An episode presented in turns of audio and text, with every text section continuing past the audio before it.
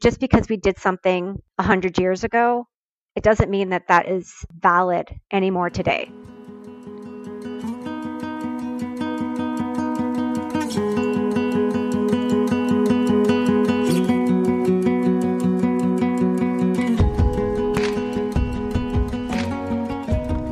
You're listening to the Believe in Dog podcast.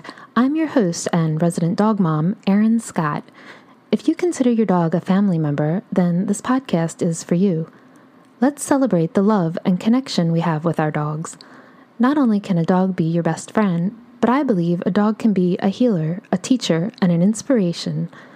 This is a place for us to connect in the joy of loving our dogs, and also a place where you know you're not alone in the difficult times or in the sadness of missing a dog that was an important part of your life. I can't wait to share with you stories of how the love of a dog is changing our lives and changing the world. This is Believe in Dog.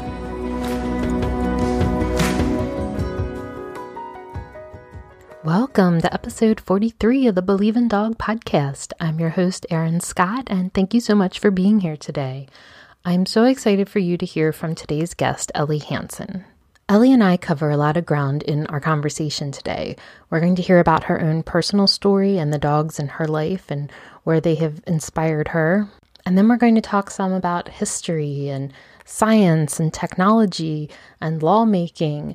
And we're going to leave you with some really exciting and relatively easy action steps that you can take in your life today. Almost all of them you can do right from your phone to truly make a difference to end the use of dogs for research animals in laboratory testing in America. This episode is brought to you by the Hugs and Belly Rubs Dog Health Journal. One of the most stressful times for me as a dog mom has been when my dogs have been sick. I've had dogs with cancer, with allergies, with mystery illnesses that we haven't been able to get a diagnosis for yet. With the Dog Health Journal, you can schedule your dog's daily meals, medications, supplements, track their appetite, water intake, and even poops. You can record their daily activities and note any changes in their physical appearance, such as lumps and bumps, or their routine. Since our dogs can't talk, it's our job as pet parents to listen to what they're telling us through their behavior and body language. With the Dog Health Journal, you can keep all the information you need to let your veterinarian know all in one place. With the Dog Health Journal bundle, you get your daily pages, you get your vet visit pages, you get a free 23 page ebook of the 12 changes in your dog to never ignore. And you also get tons of dog mom life hacks and general tips for keeping your dog as healthy as possible. So make sure you check the link in the show notes to hugsandbellyrubs.com for the Dog Health Journal. Your dog and your vet will thank you. So, you might remember it was not all that long ago we talked to author Kristin von Kreisler on the podcast. And one of the things that was a part of Kristin's story was that she and her family had found a rescued laboratory beagle named B. And I talked to Kristin extensively in our conversation about B. And that was really the first time that I was aware of laboratory testing being done on dogs. I don't know where I've been. I have not been hiding under a rock. I love to read anything about dogs. I follow all kinds of organizations and companies about dogs and dog news and dog health news and dog rescue news. And for most of the last 20 years, I've spent a ton of time reading and learning about dogs in our world. And yet I was not aware of the fact that dogs are being used in research laboratory testing every day in America. In fact, Ellie's going to tell us that there is an estimated 55,000 dogs right now being used in research labs across America, having experiments done on them. And I was really upset by this. And, and what was really interesting just about the timing of all of this is I had just found out a couple months ago, it was in December, about Kristin and her book about B. And I was feeling really drawn to learning more about this, to talking about this, to using the podcast as a vehicle to spread the knowledge and information about this because if it wasn't on my radar, who else didn't know about this? And it was such a coincidence if you believe in the universe, if you believe in coincidences and fate and whatever those things are. The day I interviewed Kristin was back in January. One hour after I finished my interview with Kristin, I got an email from Ellie about this book that she wrote that we're going to talk about today. And I thought, what are the odds of that? I just got done talking to somebody about laboratory beagles. And that same day, I get another email from somebody who's like, Would you be willing to talk about research laboratory beagles? And you're actually going to hear in another few more weeks that there's another guest that we're going to be talking to who has a connection to this issue. And none of these guests know each other, they don't have any connection to each other, but they're all really passionate about spreading awareness about the topic of dogs being used in research labs across America. And I'm really excited for you to hear from Ellie.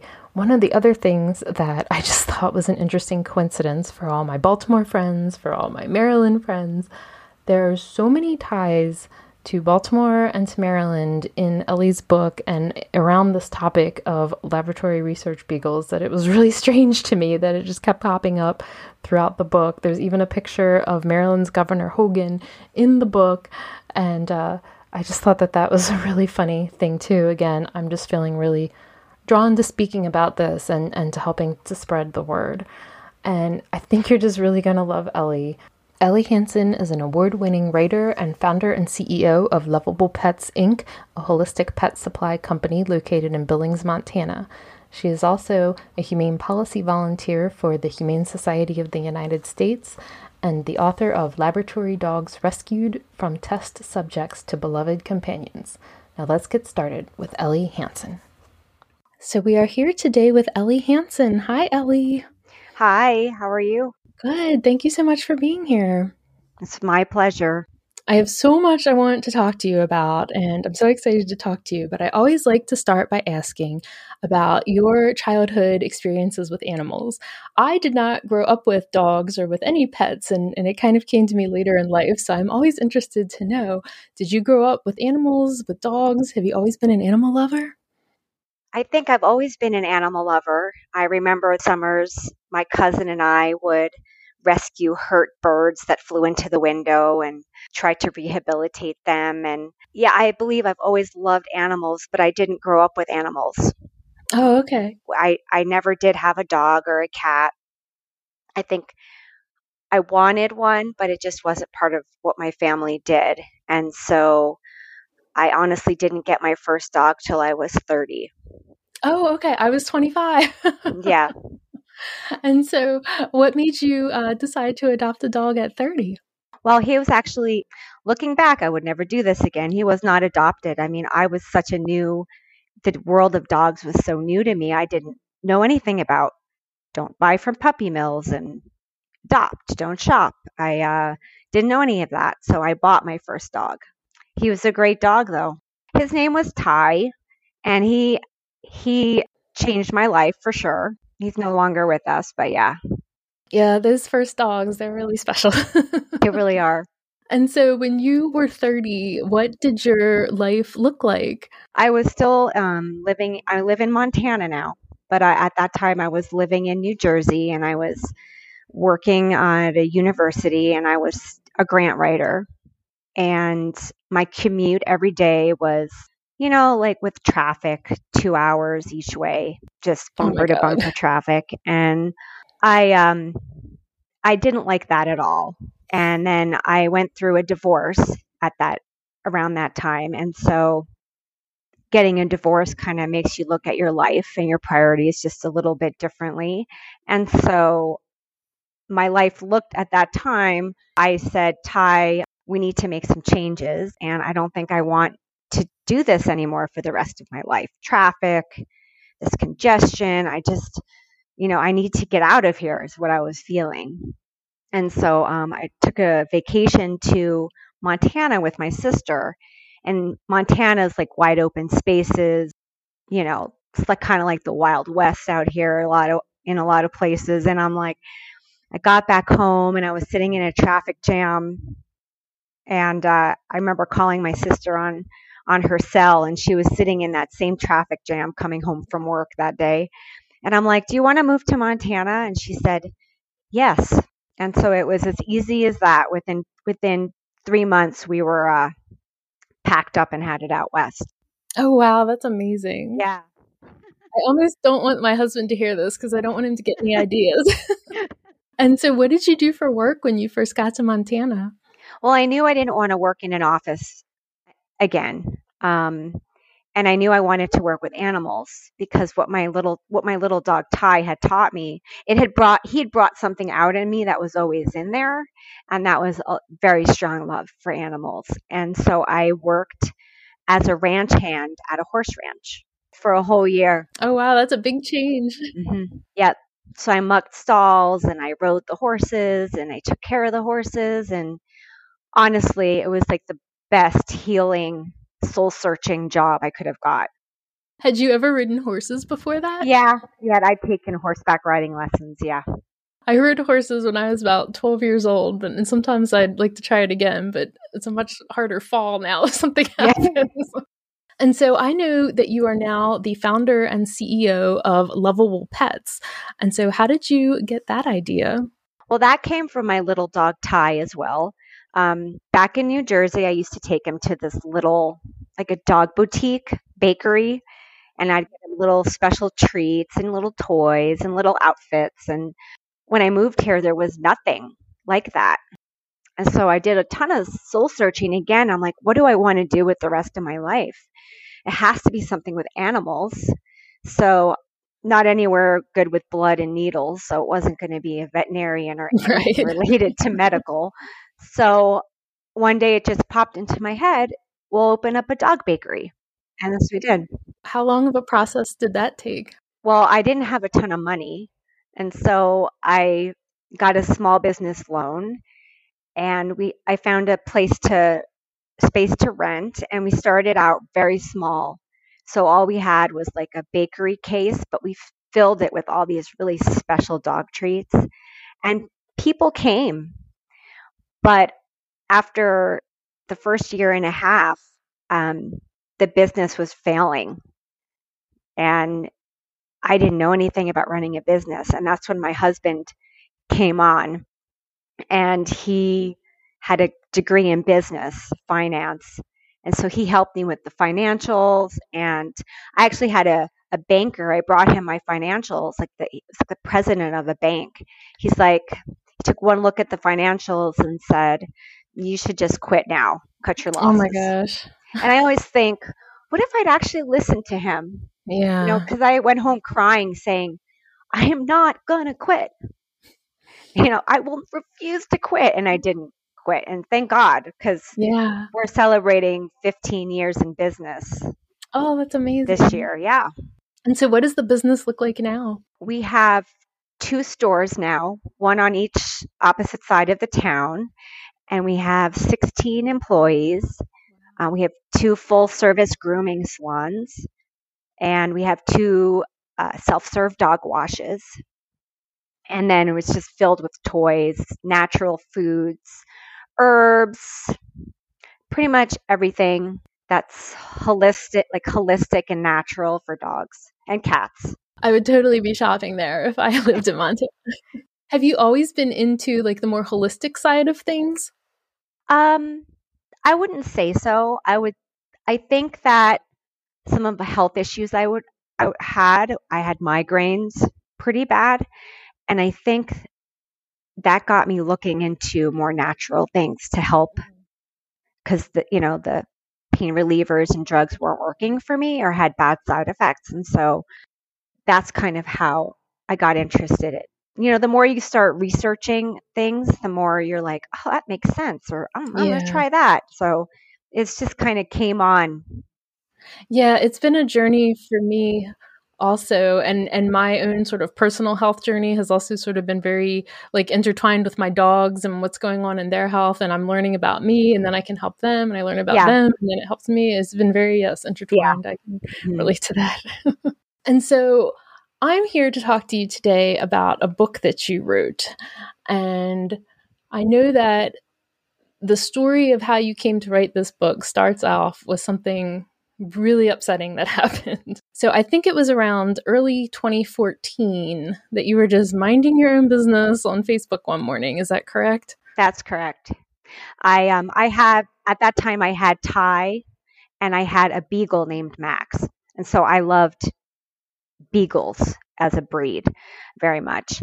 And I was just on Facebook one morning and I had no idea of, about any of this when I saw this video. This video came up on my screen. It was an undercover video by, I think it was by the Humane Society. And it, it was a picture of a beagle on like a table in a research lab with people in like lab coats and they basically just euthanized him and like tossed him onto this cart and just wheeled him away. And it was like, what's happening? What's happening? And then it went in to say, like, this was a dog in a research lab being used for research. And yeah, that just, that moment changed my life. I can imagine. I can imagine.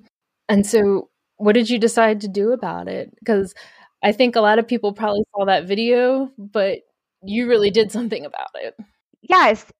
It it like hit me so hard like I have to do something about this. Like this is what I'm on this earth to do. And so instead of like I was sitting there I was like crying, my husband came running into the room. He's like, "What's wrong?" And he's like, "You know, instead of sitting there crying for an hour, like maybe there's something you can do to help." And so I'm like, you know what? That is absolutely right. And so I started I started researching and I found all these organizations and I just started to educate myself on why this is happening and what's happening. I also didn't really know much about this. I mean, this was not something that was on my radar at all until just a couple months ago. And I had been contacted by an author uh, about her book, which didn't have anything to do with this. But when I went back and was kind of reading her story, I found that she had had a, a rescued laboratory beagle. And that was the first time I kind of had any idea about this. And then it was very coincidental that the exact same day I interviewed her, you contacted me. And I felt like, okay, I really need to to spread the word about this. And so I thank you for sharing the story because I'm sure that it's hard to talk about. I know that you ended up then deciding to adopt a rescued laboratory beagle. So how did you find him? Yeah, I um one of the things that I decided to do was to adopt after seeing that video and I signed up like I submitted an application to Beagle Freedom Project, but they're located in California and so they typically adopt out beagles that are around that area. So you kind of have to live in the state where you adopt the dog from typically. So it was just coincidence. I had a customer walk into our store, Lovable Pets, one day with a beagle. And when I when I asked about their beagle, they said, "Oh yeah, I got this beagle was a former research laboratory dog, and I got him from Kindness Ranch Animal Sanctuary, which is in Hartville, Wyoming, which is driving distance from where I lived. So I immediately put in an application for my own beagle. That's Marty, right? That's Marty. Yep. I'm just so curious, you know, what your experience was like. I know you wrote in the book that you, you know, sometimes we hear about like, oh, the dog chose us, but you said, no, no, I, I chose Marty. That's true. Um, I just remember sitting. Uh, so, Kindness Ranch Animal Sanctuary is an amazing one in a like there's isn't any place like it in this whole country honestly. It's a thousand acre ranch in the town of hartville wyoming. Hartville wyoming is i don't wouldn't even call it a town. I think maybe 30 people live there. It's mostly just open space. But then there's a thousand acre ranch that's dedicated to research animals. The dogs that are rescued from research labs they live in like uh, homes. They're like yurts that are set up. So they're set up to be like a home environment, and they have okay. 24 hour caretakers so that the dogs can learn how to live in a house with the TV on and a couch and a I don't know, a blender, all these things that they've never seen or heard before. And so I remember sitting on the ground in one of the yurts and all the beagles that I had to choose from because I could pick. You know, there were a bunch of beagles, maybe, I don't know, eight running around my husband and I. And some of them were friendly and brave. And there was one beagle, Marty, who was terrified and would not come anywhere near me at all. He just had a look of terror on his face. And he was kind of thin, and he'd been there, he'd been at the ranch quite a while, you know, maybe because nobody wanted a skittish dog to adopt, maybe. Maybe the friendly ones got adopted first. I don't know. But I said to my husband, I said, I think that's the one that we need to take.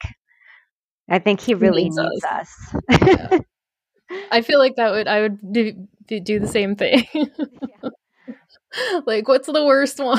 like, that's yeah. coming with me. Like, and so, what was it like bringing him home? I mean, how how long did it take you know for him to be able to trust you and you know start to integrate? And is that stressful? oh yeah, we had our whole our whole lives had to revolve around Marty and not everybody's willing to do that. That's what's kind of unique about adopting a research dog or former research dog, especially one with PTSD, I will call it, like what Marty had, because he'd been in the lab for six years, which is quite a long time. Yeah. Like I'll say that um, we have a dog named Nino and we know that animal control in Baltimore pulled him out of a bad situation. Yeah. And when we first met him, he was very shut down. I mean, didn't react to anything.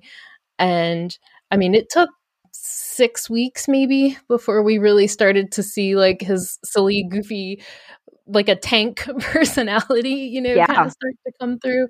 Um, and I mean, he would just pancake and hit the ground at every noise, the furnace coming on, the dishwasher coming on, you know, any kind of of strange noise, uh, you know, he would just pancake. And, and we had never experienced a dog like that before so that's the only sort of like frame of reference i would have for you know for for what you must have been experiencing with marty yeah and for marty it was even more than like the noises around the house, it was he was terrified of people. So for like the first month, my husband and I couldn't look at him with our eyes. The minute wow. we would look at him, then he would go start to have a breakdown.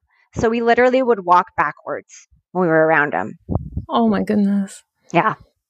I mean, that went away after a month, you know.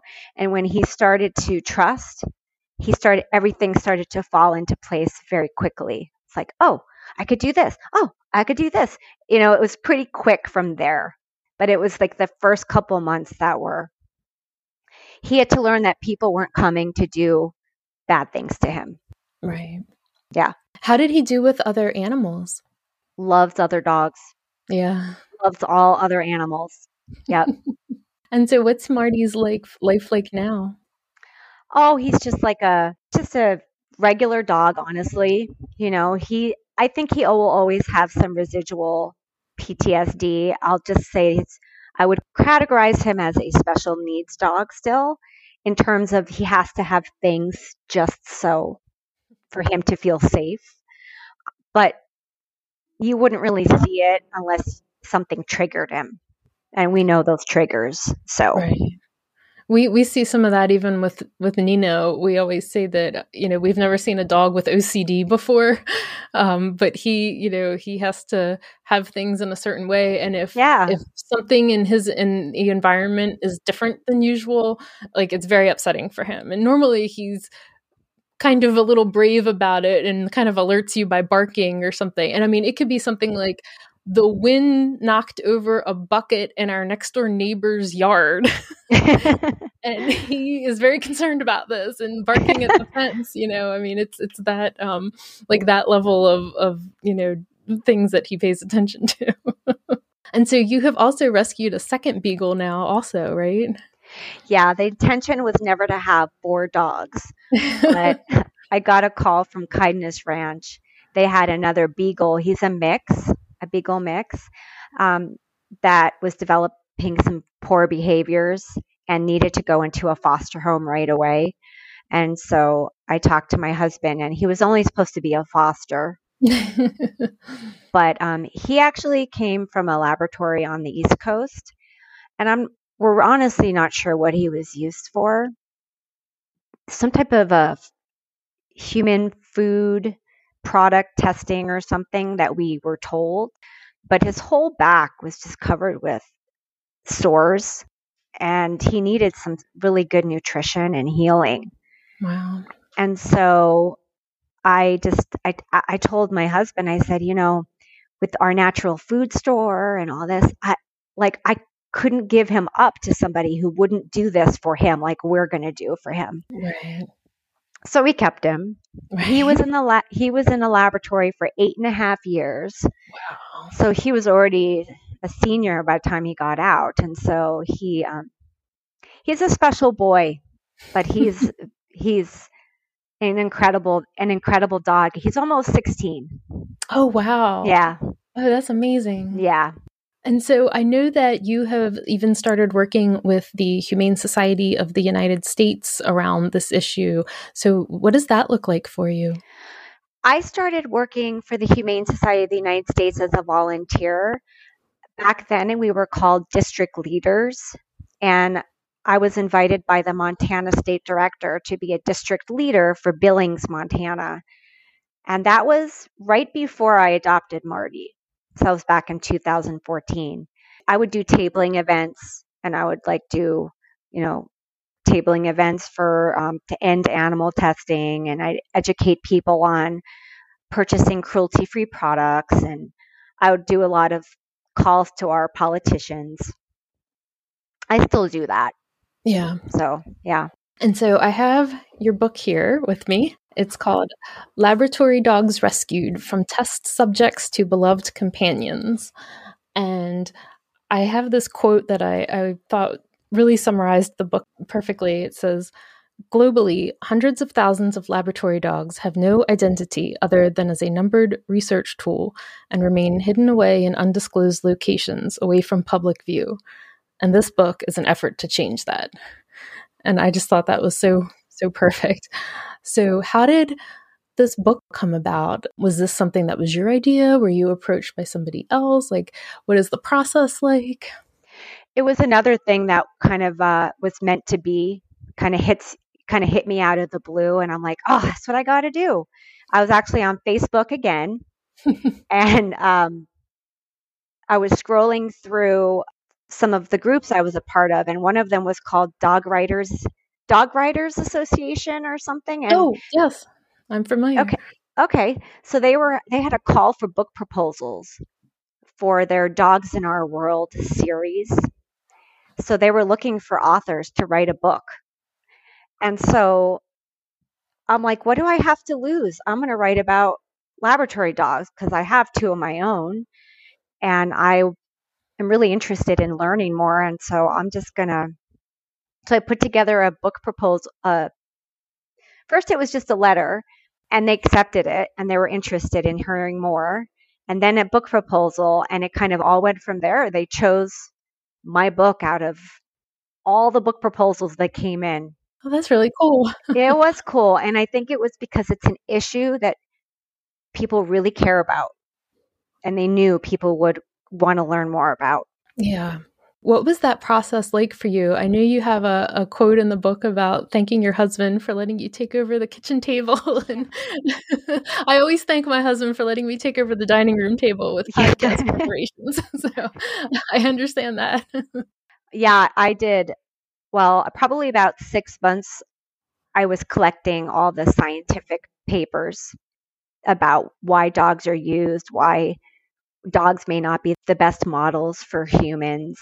And the publishing company that I was writing for, McFarland, they this was an academic book, so they really required a ton of like endnotes and a bibliography, and so I had to make it very robust. And also, it was very important for me for this book to be credible. So if somebody was reading it, they wouldn't be like, "Oh, she's just a crazy dog lady who's you know." No, like I, this is all based on facts. This is real. Did that take an emotional toll on you? It absolutely did. Um, especially especially the early part of the research because dogs have been used all through the 1800s since the 1800s and in the 1800s they didn't have they didn't have anesthesia i won't go into any more than that um, but dogs were used thousands and thousands of dogs were used in horrible experiments without anesthesia and i had to look at pictures and read the stories and yeah, I'd sit at the computer and just cry. And then I'd be like, take a deep breath and just, you know, keep going. It happened. It's in the past. We don't have to go back and do that again. so. And, and we have to talk about it and to try to change it now. Yeah, we do. Yeah. I can imagine. Now you speak with some some really you know amazing experts, you know doctors, scientists, uh, advocates. Were these people that you already had you know some relationship with through the work that you've done, or, or were those people that you were were like, "Hi, I'm Ellie"? it was more, "Hi, I'm Ellie." Uh, I had no idea who these people were, and the unbelievable part of this of putting this book together was that the doctor that wrote the forward for the book, Dr. Kat, Kathrin Herrmann. I just emailed her. It was a Sunday afternoon. I emailed her. I said, I had read, basically, I had read some of her research papers. That's how I came across her name. One afternoon, I just sent her an email Hey, I'm writing this book. I would really love to interview some people in the field of biomedical, you know, who would have some knowledge on on dog use. Would you be willing to talk to me? And not only did she talk to me, but she just was very excited. She got back to me within an hour. And she just started giving me all these names. You need to talk to so and so, and you talk to so and so. And she helped me find all the people I needed to find to talk to. It was unbelievable. And then all those other people got back to me immediately and were more than eager to talk to me. You know, that's amazing. It was amazing. It was just like, all the pieces fell together and fell together for a reason. Absolutely. Absolutely. Yeah. And I, I, saw that uh, Dr. Herrmann, she actually has a connection with Johns Hopkins University, which again is right here in Baltimore. That's crazy. Yeah. there were so many different connections to Baltimore and to, to Maryland and, and, and the book and to this issue, and it just kept standing out to me. So, I like how you divided the book up. You have it kind of divided into three parts, and you talk about sort of the the past, present, and future of dogs being used in science, and then you talk about the rescuing process and the organizations that are, are doing the rescue. And then my favorite section is all of the rescue stories, where it's stories of rescue, rehabilitation, and second chances, and you're you're interviewing the owners and hearing about their experiences and uh, and uh, that was my favorite part. that was my favorite part too.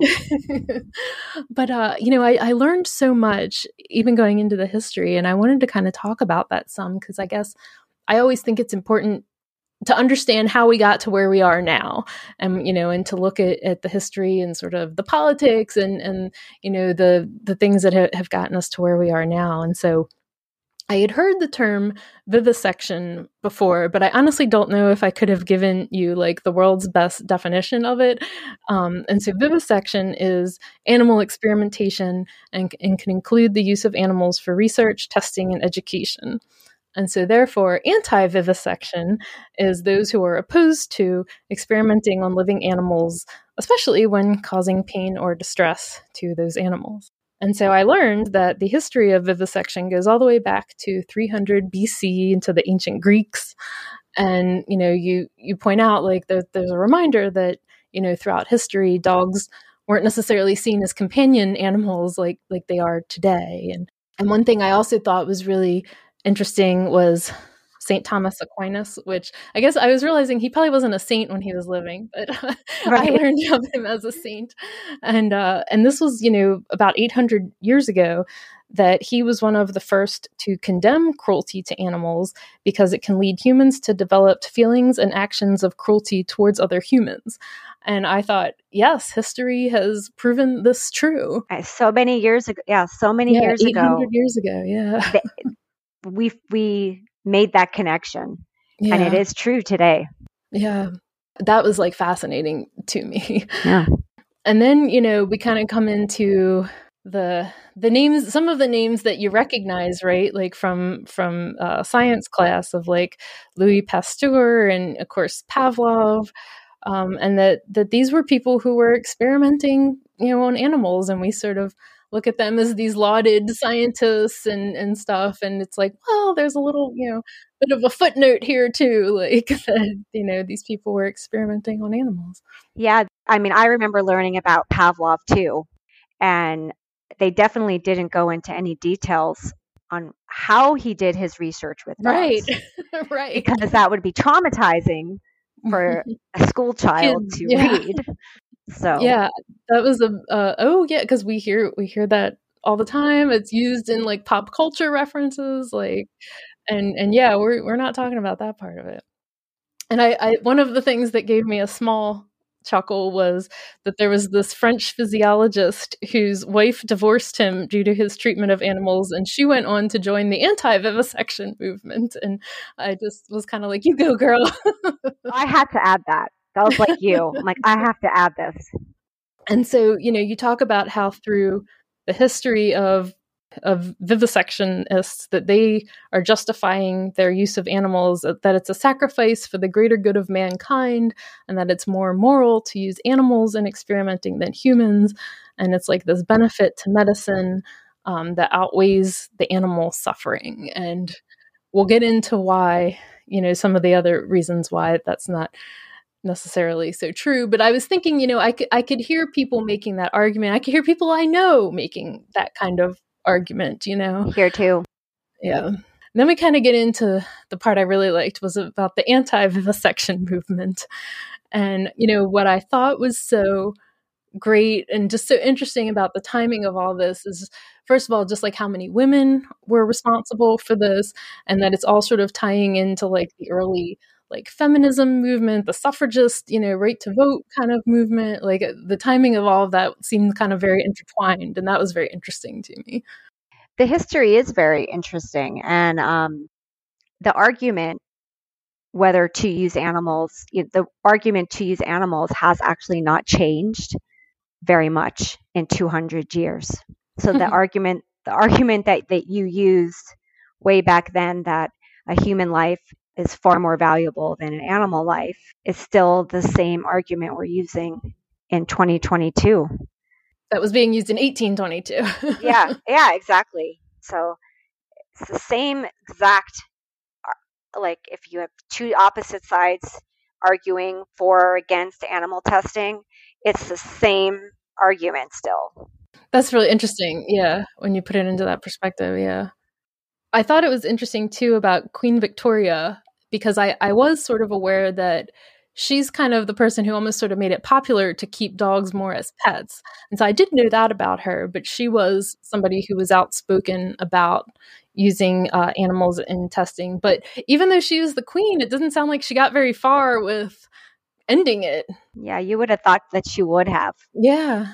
But the at that time the medical the medical industry or the the medical field was growing so much and they had so much support that there was there wasn't much that she alone could do. Yeah, I was fascinated by that. And then the other name that I, I got was Frances Cobbe. Am I saying that right? Yeah, okay. you are.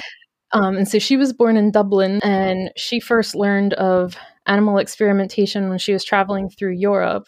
And she's actually responsible for creating the world's first organization against vivisection. So I thought that was just fascinating again that it's a woman who's responsible for this. And so while all this is going on, then over in the US, we have Henry Bergh, who is founding the ASPCA. Right. And then we also have It's called the Women's Branch of the Pennsylvania SPCA, which actually I happen to know is still in existence, now known as the Women's Humane Society in Philadelphia area. And uh, that they were so inspired by Frances Cobbe in Europe that they went on to start the American Anti Vivisection Society, which still exists today. So the, all this kind of girl power all kind of going on around the world. yeah, it it is, and that was um, these are very brave women if you think about it. Absolutely. Speaking out against a very powerful group back then, which was a medical medical group. Which is all men, of course, at that time. Yeah, which were all men. Yep. And so it sounds like in the early 1900s, there was finally some increased scrutiny on the vivisection. And that leads us to the 1909 New York Times article. Oh boy, do I have a lot to say about this one. so so I, ha- yeah, I have to tell you, I was hearing this in my head, like it was that deep booming voice that from the movie trailers, where it's like women pushed to the verge of insanity with their preposterous love of pet animals. Zoophile psychosis. Like I just kept hearing it that way. I mean that these were actually words written in the New York Times saying that, you know, that there's these lazy women who care nothing for human suffering and they only care about animals. And I just can't tell you how much my blood pressure was rising reading that. when I came across that article, I was just dumbfounded. I'm like, I can't even believe something. First of all, somebody would think this, and then that the New York Times would publish it, calling women perverts for thinking that for loving animals so much that we that we thought that the animal testing was cruel. Yeah. That just blows my mind. yeah. It was just making me think. So they, they called it zoophile psychosis, and that this was considered like a mental illness. They were, were naming this. And it just got me onto this whole phenomenon, sometimes in connection with the medical field, about how, you know, like women are hysterical and they're crazy. And if you, you know, show emotion, you know, you know they they're invalidating any sort of expression of emotion that you you might have and and I've had, you know, I was just thinking of like my own experiences in the medical field where I don't didn't feel like I was being listened to or taken seriously about, you know, concerns I had, or you know, it was all in my head, or you know, um, I don't know where that whole sort of patronizing, condescending, uh, you know, thing comes from, and and that we're we're still dealing with it, in, you know, in some respects today in some ways. And, and quite frankly that there is kind of like you even had had alluded to it before that there's like all these crazy animal welfare women and you know yeah. uh, you know these activists and and uh you know like i i'm always very careful about not wanting to use the word activist and using the word advocate instead because i feel like it has you know the connotation and has that kind of like crazy woman you know sort of connotation to it and i think sometimes like science or medical or research, I think it's not like you have to keep emotion out of it. I think, and so then emotion really shouldn't play a role in your decision making at all. But I don't, I don't agree with that myself. Yeah, yeah, I, I, don't either. And then the other thing I, I, caught my attention was even up until 1966, there was members of Congress who were quoting this zoophile psychosis term and and referencing this uh, mental illness of, of, of women, and you know, and it's like 1966 was not that long ago.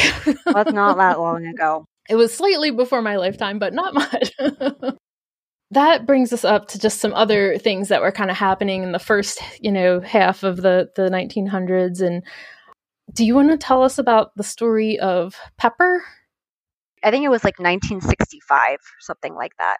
Um, Pepper the Dalmatian lived on a farm with the family, and one day they, they let Pepper out to take a walk around the house like she normally did every evening, and they opened the door, and Pepper was gone.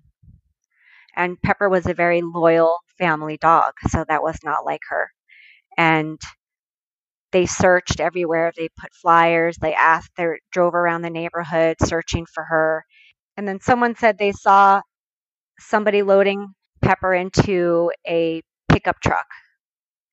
And I think it took, I don't know how many months, it took many, many months to track down what happened to Pepper, but she was actually stolen to be used in a research laboratory for a cardiac experiment where they implanted a pacemaker and the experiment went bad and Pepper died. So Pepper was stolen for cardiac research back then.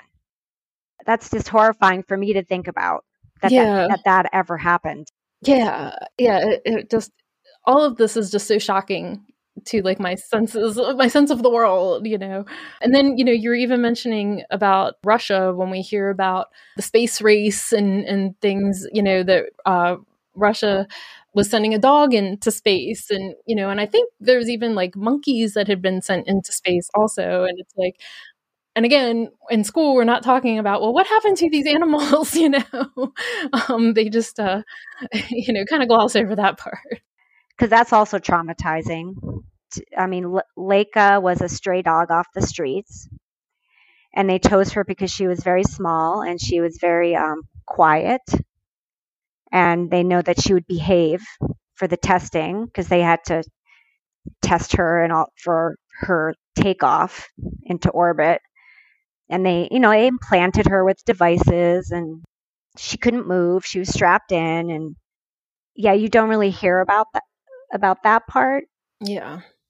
Like I think when you're a kid, you're imagining like the Jetsons and the dogs, you know, in this helmet, like floating around or something, you know. and that she came and that she came back and she was a hero but right. yeah. No, yeah. mm-hmm. So then, then we get into 1966, and again, this was another strange connection to Maryland, where there was an animal dealer uh, who was raided, and it revealed this sort of dirty and secret world of dog dealing for the research industry. And there was a, a Life magazine expose um, with, I'm sure, terrible photos that accompanied it. And it there was such a public outcry from this Life magazine article that it made Congress take action, and President Lyndon Johnson actually signed the Laboratory Animals Welfare Act. So finally, we kind of get into like more modern times of people paying attention and being outraged that these things are happening. on the other hand it uh, it opened up this now that you couldn't steal dogs for research let's just say but they were needing dogs for research on a much larger scale and so that's you would have thought that that would have been good for dogs that animal welfare act but actually it just kind of perpetuated the use of dogs on an even larger scale Because it's created the breeding facilities. yes Okay. Yep. Because dogs were still needed and they were needed more than ever. And they needed to get dogs from someplace in large quantities. And so then that's when the large scale breeding facilities became a thing. Okay. And so I, I I read about the fact that, you know, these the locations of these facilities aren't publicized, which to me always means nothing good's happening there. And, you know, that that these are called class A dealers and that they actually have to be licensed and inspected by the USDA, but like this is all still kind of allowed to go on. It is. And um, there's a, a, a very recent case, actually. I'm not sure if you heard about it. It's, um, it's against a huge factory factory farm of dogs called Envigo. It's a Virginia breeding facility, and they have this just happened a couple months ago. Five thousand beagle puppies in there, and one veterinarian, oh my god. and the um, U.S. Department of Agriculture cited them for 39 welfare violations. A lot of you know deaths and puppies, and not enough staff to take care of them, and just awful violations. So yeah, so they're a 545 million dollar company and they are not making animal welfare a priority. And so there's five state bills for Virginia right now to try to get that company the animal welfare better for these these beagles and that. It's basically a factory farm for beagles is what it is. Do you want to tell us a little bit about why it seems to be beagles that are used for this? Beagles are used because of their size, because they're small, but also mostly because of their temperament. Having had three beagles now, I know the beagles can let you do almost anything to them. They're just so forgiving and kind. They won't bite. They can fit in small cages, and then they're ni- they're nice dogs. I guess the good news that we can share is that the use of dogs in laboratories has actually decreased 70% since its peak in 1979. But globally, there's still 207,000 procedures annually involving dogs. Now, that's globally. And that China and the US are, are the top countries that, you know, are, are doing the doing the most uh, procedures on on dogs in, in research and that the dog is the most commonly used mammal and I actually learned from your book that rats weren't commonly used in research until the early 1900s. So it's only been like 100 years, but yet, you know, it's like you think of that term lab rat, like, you know, we use that term all the time. And, um, but that's, you know, only been, been around for like 100 years when dogs have been used much longer. For far that. longer. Yeah. yeah. And so in the USA, there are 330 research facilities currently using dogs in research. And one of the things I thought was really interesting was that the top five of the of the the top five that are using the most animals, two of them are actually universities, and I, I guess I found that really interesting because again, I guess you would think that the connotation would be that like I don't know, students wouldn't want to be involved in something like this or or something, but but that that was a little bit surprising to me. I don't think sometimes students even know it's happening. Oh, or if there is a research lab on campus, they don't know what's involved. Okay. Okay. That's that's my own my best guess. I I don't know. Right. And I was actually thinking like that was actually making me think you know, I've I've probably seen every episode of The Big Bang Theory. I uh, I had a medical issue several years ago that had me at home for quite a while, and I had nothing much to do, and this was always on on reruns. So I I've seen like every episode, and and it always bothered me that they would make references to Amy doing research on monkeys. And sometimes I think they even would show it. And it was kind of this joke. And sometimes she was saying these terrible things that they were like smoking or, you know, things like this. And, and I'm like, why are we making a joke out of this? Like that always bothered me and always surprised me too. And then they got the laugh track in the background and, you know. Yeah, totally agree. I, it's, um, to make a joke of it is yeah, because you don't unless you see what goes on behind the scenes, you wouldn't make a joke about that. Yeah, yeah. definitely not. And, yeah, that that just when you when it mentioned universities, that was something that just popped yeah. into into my mind.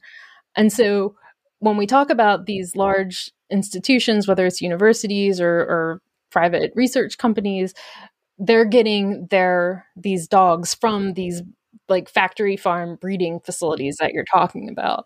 And so that's where they're so it's not like it's not like a, a typical citizen would be able to go and get one of these dogs. These are like purpose bred to sell to these kinds of facilities.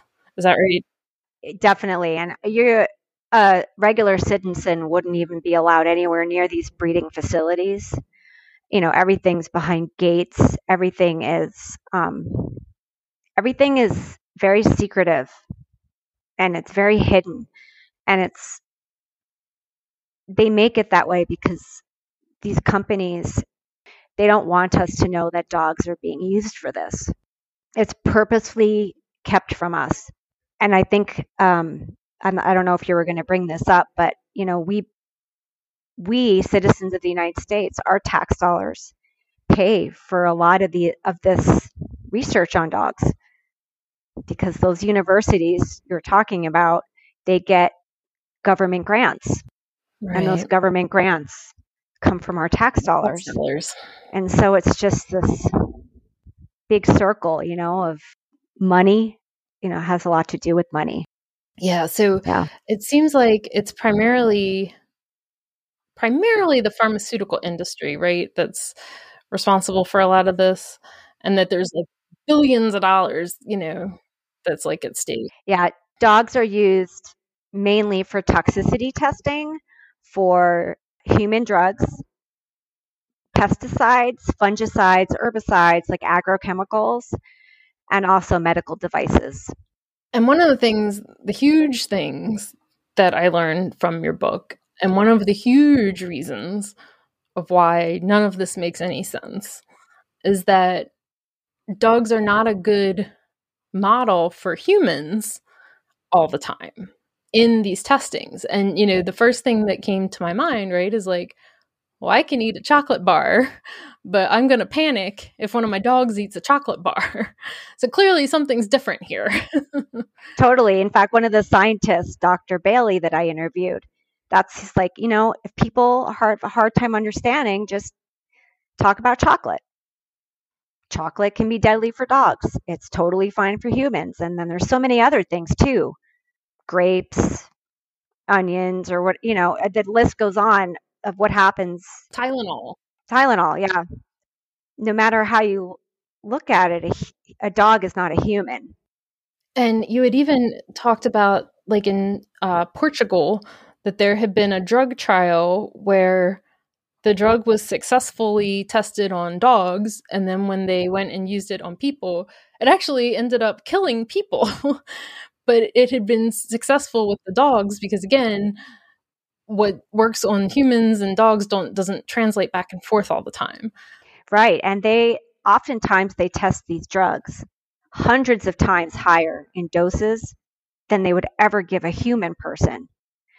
And even then, sometimes still it might pass a dog a dog test, but when it goes to human clinical trials where they test the drug on humans, it won't it won't pass. It'll be toxic for people. So there's something very different. Yeah, like it just begs the question of like, what are we doing? We're spending all this money and we're justifying, you know, the vivisectionists are justifying, oh, we have to test on animals, you know, but it's not even like a good test. like, it's not. So what are we doing here?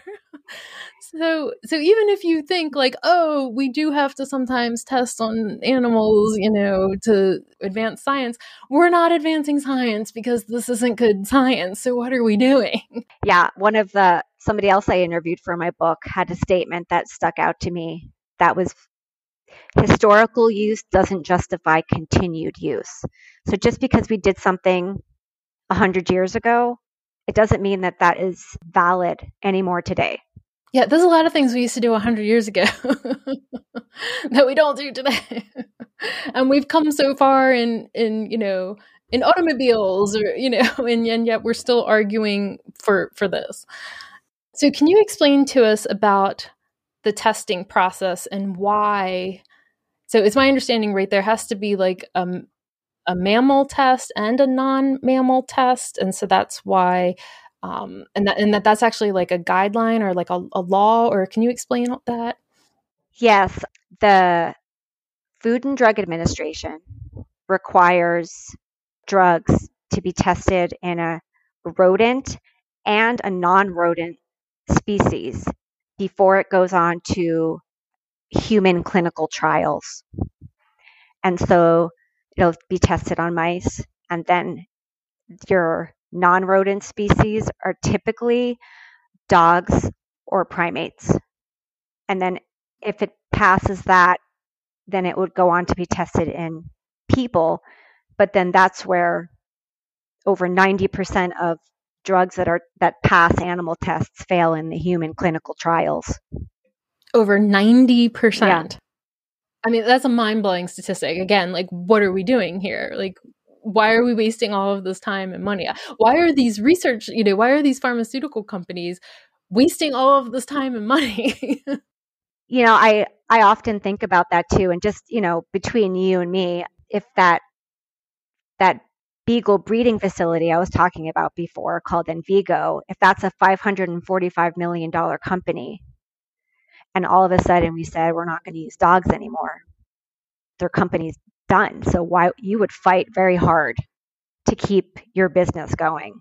And so it all comes down to money and 545 million dollars and connections to the pharmaceutical industry buys a lot of influence and lobbyists is my take on the situation anyway. That's my take as well. You know, I always feel so conflicted, right? Because, in, you know, on one hand, you have we need certain pharmaceutical drugs to save people's lives, you know, antibiotics or, you know, which I think are overused, but, you know, they can be life saving in some situations. And so I, I, I, recognize that I guess there's sort of a balance, you know, between needing to advance research, but again, like there's so much money at stake. I can't believe how much money is being wasted if 90% of, you know, these these drug trials are, are, ineffective on humans after they were found. Like th- that just seems like an obscene amount of money, even in an industry of obscene amounts of money. yeah, I mean, even I, it's painful me to it's painful for me to think about dogs ever being used in research, but even I can acknowledge that they had using dogs had contributed to many medical advances in the past. But that doesn't mean that we haven't moved beyond that. And we have this amazing technology at our fingertips that can replace animals. And not enough money is being invested to to make this changeover. Okay. And so uh, one other statistic I wanted to bring up just before we move into sort of this future technology because I loved learning about that is that we believe that there's approximately 55,000 dogs currently being used in the US in research labs. So mm-hmm. to automatically say tomorrow, you know, oh, we can't use them anymore, that leaves a 55,000 dogs that are now going to need a home. Yeah. And so that's just the scale of what we're you know what what we're talking about here and and these are 55,000 you know kind of special needs dogs as you've described special the process, needs dogs you know of of of what your adoption experience was like. But as you you talk about in the book and this was a really exciting thing to learn about was about that there are these future technologies coming. So do you want to tell us about those? And again that we want to hopefully want to see more money get, be invested in these types of, of things. Yes, I'm. I'm definitely not an expert in this area, and um, highly recommend doing research online to get because it's very technical biomedical technology. do you just want to give us the broad strokes? Yeah. Yeah, um, I was actually going to give just one example of what this new technology is, and um, it's called organ on a chip. And basically, it's like a two inch memory chip, computer memory chip, and they are able to put a human lung on there, a human heart on there, a liver, human liver, and they can actually have it mimic the function of human tissues and organs, including blood vessels. I mean, it's like you can look up organ on a chip on Google and you'll see a picture of it. And it's just super cool. And they just use human cells and they can test drugs. Let's say you need a liver drug, they could test the drug on this little computer chip using your cells, and they're going to get a more accurate response as to what could happen if you take this drug. So that's the overview. I'm sorry to any scientists listening if I'm not if I'm not describing this very scientifically. well, that was my understanding also. Okay. I mean, it's really fascinating. It's completely fascinating to think that we've come this far. And I was just thinking too of like 3D printing. You know, we can do so much, you know, with these kinds of things now too. Yeah, there's, eh, like I said, organ on a chip is one of many viable options that are currently available. It's just getting the government and pharmaceutical companies to adopt this new technology and not use tr- what they've traditionally used for so long, which are dogs and other animals, that's not something that happens overnight. Even though it's cheaper, I actually, for our talk today, I found a 2019 paper that was published in Drug Discovery Today about organ on a chip. And it said that it could reduce R&D costs by as much as 26% or $706 million per new drug reaching the market. Wow. That it just really stuck out to me because if anybody says, "Oh, this technology is too expensive, we can't do it," I think time will prove that it's going it's going to be cheaper in the long run and safer. So it's cheaper and more accurate. Yes. And yet we're not doing it because we're just doing what we've always done. Yeah. So as a, as I'm speaking as a citizen and a dog lover more than a scientist, but as a taxpayer and a citizen, I gladly have my taxes go to pay for something like this that would really advance human health, that I know would advance human health and be more ethical at the same time. Right. But it's like a paradigm shift, right? And it's it, like you said, it's changing, you know, laws. It's changing the requirements of the FDA, and these are not things that typically move in any sort of efficient manner, and unless there's a really good reason to do so. Right. Yeah, I'm always somebody who's not a big fan of like, well, that's how we've always done it. no, me neither. So we've talked about sort of the past, the present, the future.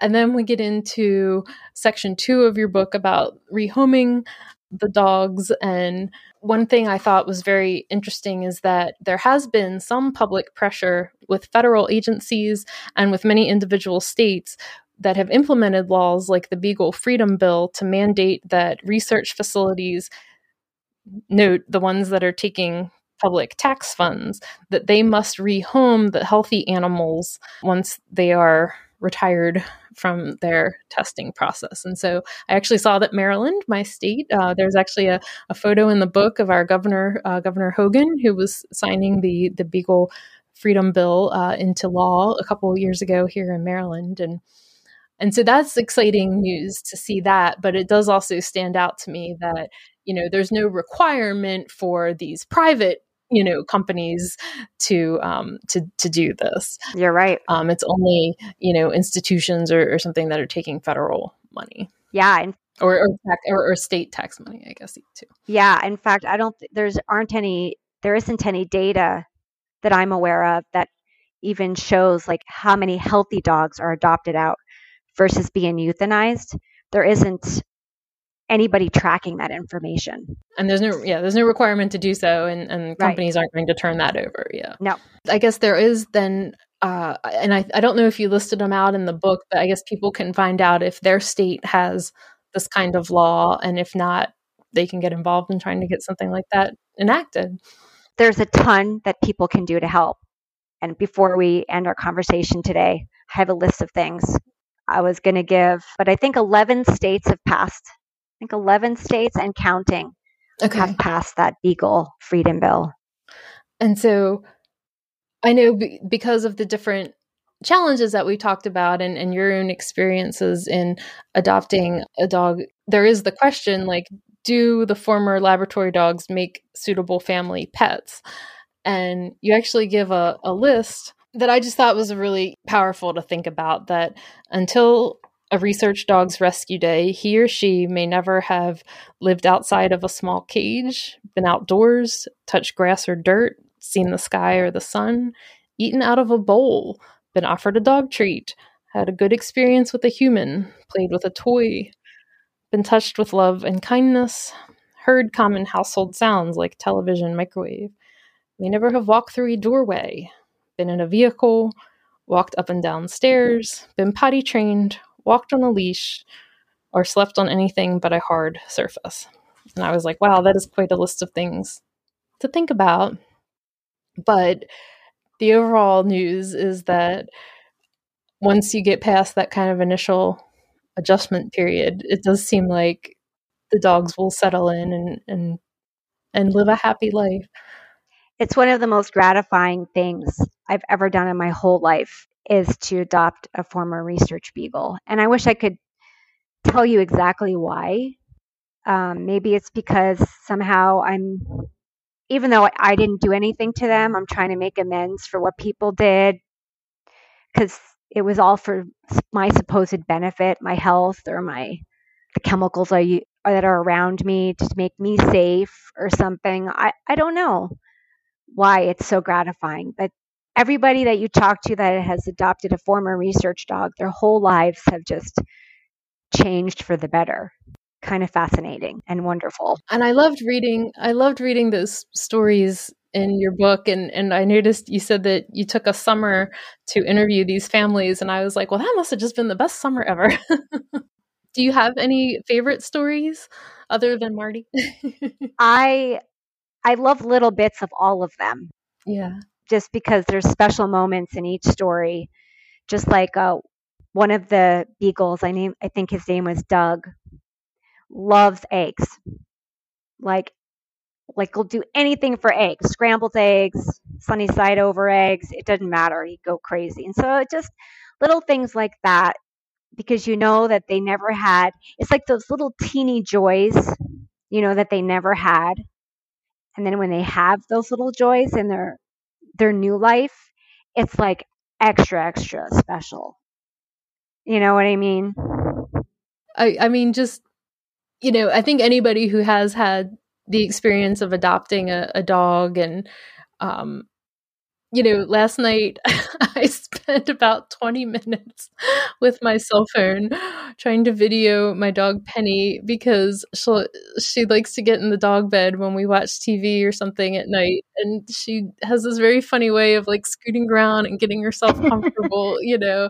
And it, and it was I was trying to videotape it, but then anytime I would point my phone at her, she would kind of like stop and, and just kind of lay down. And, you know, and I was just, you know, I'm just thinking like, I am so grateful that I can provide this home where, you know, it's like she sleeps on the sofa in the afternoon and she sleeps in the dog bed in the evening and she sleeps in the bed behind me when I'm doing my interviews and she sleeps in our bed at night. And, you know, our whole house is just set up for, you know, the care and comfort of these dogs, basically. Yeah, mine too. And, and, you know, our guy, our guy Nino, I mean, he is obsessed with his ball and just you know being able to watch the joy when he's running after the ball. And and you know it, it's just so gratifying to give them those moments. It is. Their joy is our joy. Yeah. Yeah. And one other thing i, I noticed is that uh, in your your happy endings uh, section that there's even international dogs. So it's not just in the us like you you actually talk to, to people in other countries. I got to interview a couple of people from the uk and then also italy. But it's we're all connected in this everyone who loves dogs no matter what country you're you're from you care about this issue we all are connected in how we feel about rescuing them. Yeah unity. I always say we have more in common than you know we think we do.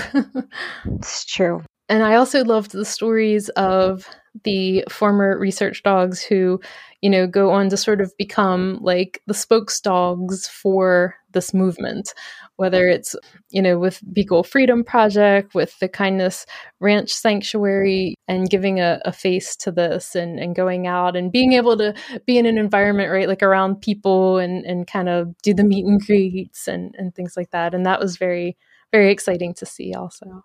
Yeah it's to me it's it's one thing to like read about oh beagles are used in research experiments and it's a whole other thing to actually meet a beagle that was used in research experiments in person and look them in the eyes. And then you see them as a, a living being versus just a statistic on a piece of paper. Right. It's totally will change your outlook. It just will because they're right in front of you and you can't you can't ignore that as a pit bull owner, I also felt like a special, you know, like little kinship with that because with the stigma sometimes around pit bulls. It always feels good you know we try to have like breed ambassador dogs and you know let people have like a positive experience and yeah it's just like that. I will say nino unfortunately is not the best breed ambassador dog. He doesn't enjoy other people but penny is and, and our, our our old girls that that have passed away now they were they were our breed ambassador dogs. And and so uh so i can appreciate how special it is and and as an owner you know it's a special experience for you to kind of be able to you know to see that you know that light go on in somebody else's eyes and to make that you know connection and that understanding and and to you know help fulfill your sort of purpose in, in all this. And you know it's expe- a special experience for everyone. It is. And so now i want to make sure we talk about what can we do? What can we individual people dog owners, dog lovers, what can we do to to try to help change this? Probably the easiest thing to do right away. You could start that tonight if you wanted to. would be um, to purchase cruelty free products for your household. Right. So that would include your makeup, your shampoo, your the dish soap you use to wash your dishes. There's plenty of options out there. You just look for um, I usually buy products with a Leaping Bunny logo Right. on it. If you look up Leaping Bunny on Google, you'll be able to learn more about that program, but they're the strictest. And there's an app, right? We can get an app right on our phone. Yeah. There is. And we'll make sure to have links to all these things that you're talking about in the show notes. Oh, so great. everybody can That's right perfect. to them. Yeah. Right, that's perfect. The second thing that's really easy to do is to support organizations that are working to end experiments on animals. Beagle Freedom Project. I'll just name them because there's just a few. There's Beagle Freedom Project, the Humane Society of the United States, Cruelty Free International, Humane Society International, PETA, and then there's a lot more as well. And I you could just very easily join their social media pages. That's what I've done. And once you join their Facebook page, for instance, you'll get action alerts. And so they'll be like, hey, today, if you live in Virginia, we need you to contact your senators. So it's super easy and it's a really great way to stay up on what's happening and what you could do. So that leads me to my third point, which is to write an email to your federal representatives or senators. Okay. So, because this is an issue, it's not so much a state issue as it is the law is that you need to test drugs and products on dogs.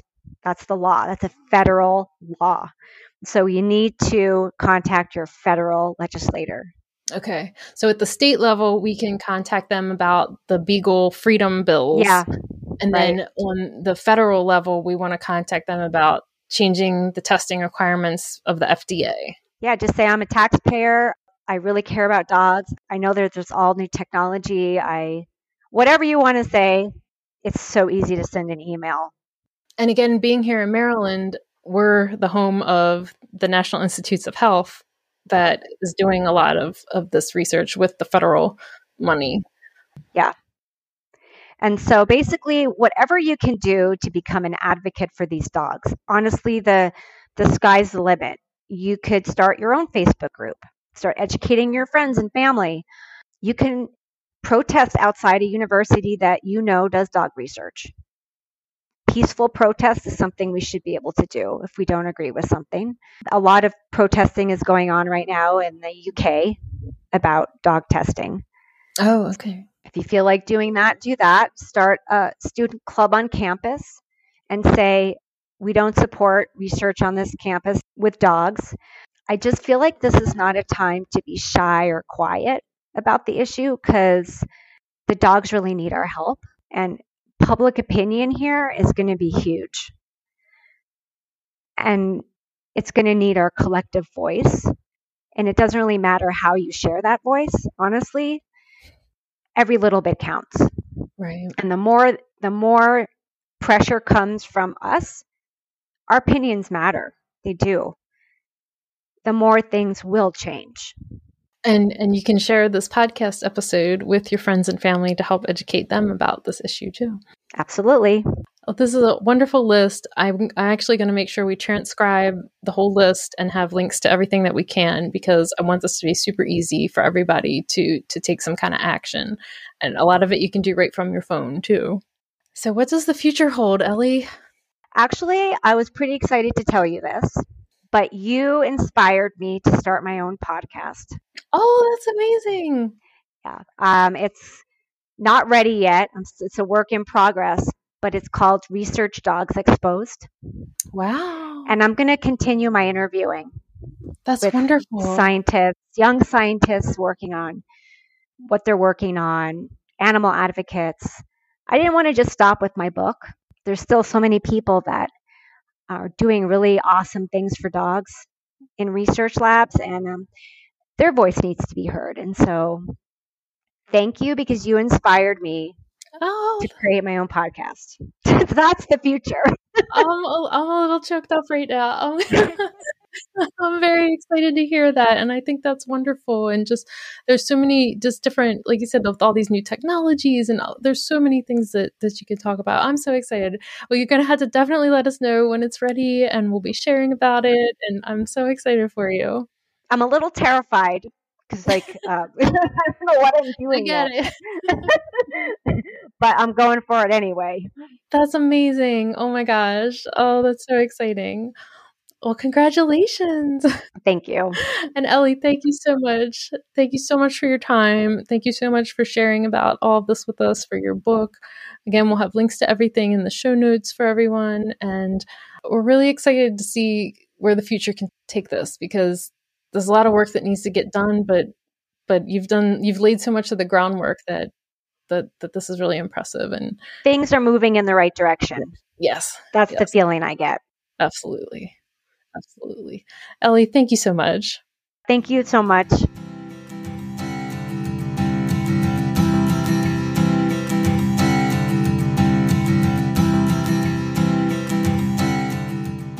I'm so grateful to Ellie for sharing so much of her time and her research and her thoughts with us. I did a quick check in with Ellie this week, right before recording this part of the podcast, to see how her podcast was coming. That was such an exciting announcement for me to get during our interview. I had no idea that, that she was going to share that. So her plan is still to release it by June. And she said the podcast is coming along great, and she already has two guests booked for interviews. So as soon as I hear about Ellie's podcast coming out, I will make sure to tell you. I will share it all over social media. That's very exciting, and I, I really look forward to, to listening to all the experts. I'll also have a link in the show notes to where you can purchase Ellie's book. She really does have some just phenomenal seminal scientific experts who took part in her book interviews, and I would love the opportunity to hear more from them. So, this is really exciting. There's tons of links and tons of information for you in the show notes, so please click that link in your app or wherever you're listening to make sure that you see all the great resources that Ellie had to share. One of the most important things you can do right now is to go to your app store on your phone and download that Leaping Bunny cruelty free shopping app. When I did this a couple months ago, I actually realized that there were some products I needed to change in my life because I didn't want to support companies that are doing research testing. I've always been a huge believer in voting with our dollars because I do believe that consumers can inspire change in the world by what products they buy and also don't buy. And I recognize in some ways it's probably a privilege of mine to be able to do that and to be able to make the decision that I'm going to spend more to purchase something that's organic. I'm going to spend more to get my meat from Grandview Farm. I believe in spending my money with brands whose practices align with my values and with the issues that are important to me, such as the treatment of animals. I believe that every time you buy or don't buy a product, you're sending a signal as to what's important to you. So I'm willing and able to buy new face creams so that I can make sure that I'm not supporting a company that's doing laboratory research testing on animals. So if you download the app on your phone and you want to take a screenshot, you can always tag me in your Instagram stories or on Facebook, and I'll make sure to share those. It'd be a great and easy way to share with our friends and families and spread the word on social media. Before we sign off, I did want to give one other quick update and let you know that Nino's car safety harness did arrive. If you remember from episode 41, I spoke with Pawinda Swanpan uh, also known as P, from Dogs Ride Certified, and she was sharing about how to find certified car safety belts for your pets because not all of the products on the market have actually passed the crash testing process.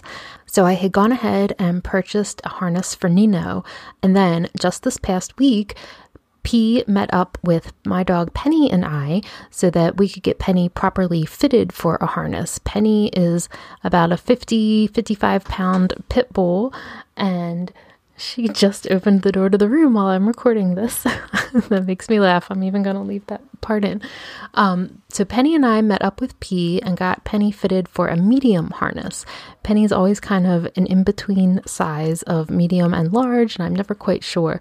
But in this case, we went down with the medium so that we can make sure she had a snug fit. P gave me a little lesson, and I took some video about how to get Penny's harness properly fitted into my car. And then we did a little test ride with her. So I'll be sharing some photos and video of that on social media as well. So make sure you're following at Believe in Dog Podcast with underscores on Instagram and Believe in Dog Podcast on Facebook. I'll also be sharing some photos from Ellie so you can see her rescued laboratory beagles, Marty and Eddie. So that'll do it for this episode of the Believe in Dog podcast. Until next time, I'm your host, Erin Scott sending you hugs and belly rubs.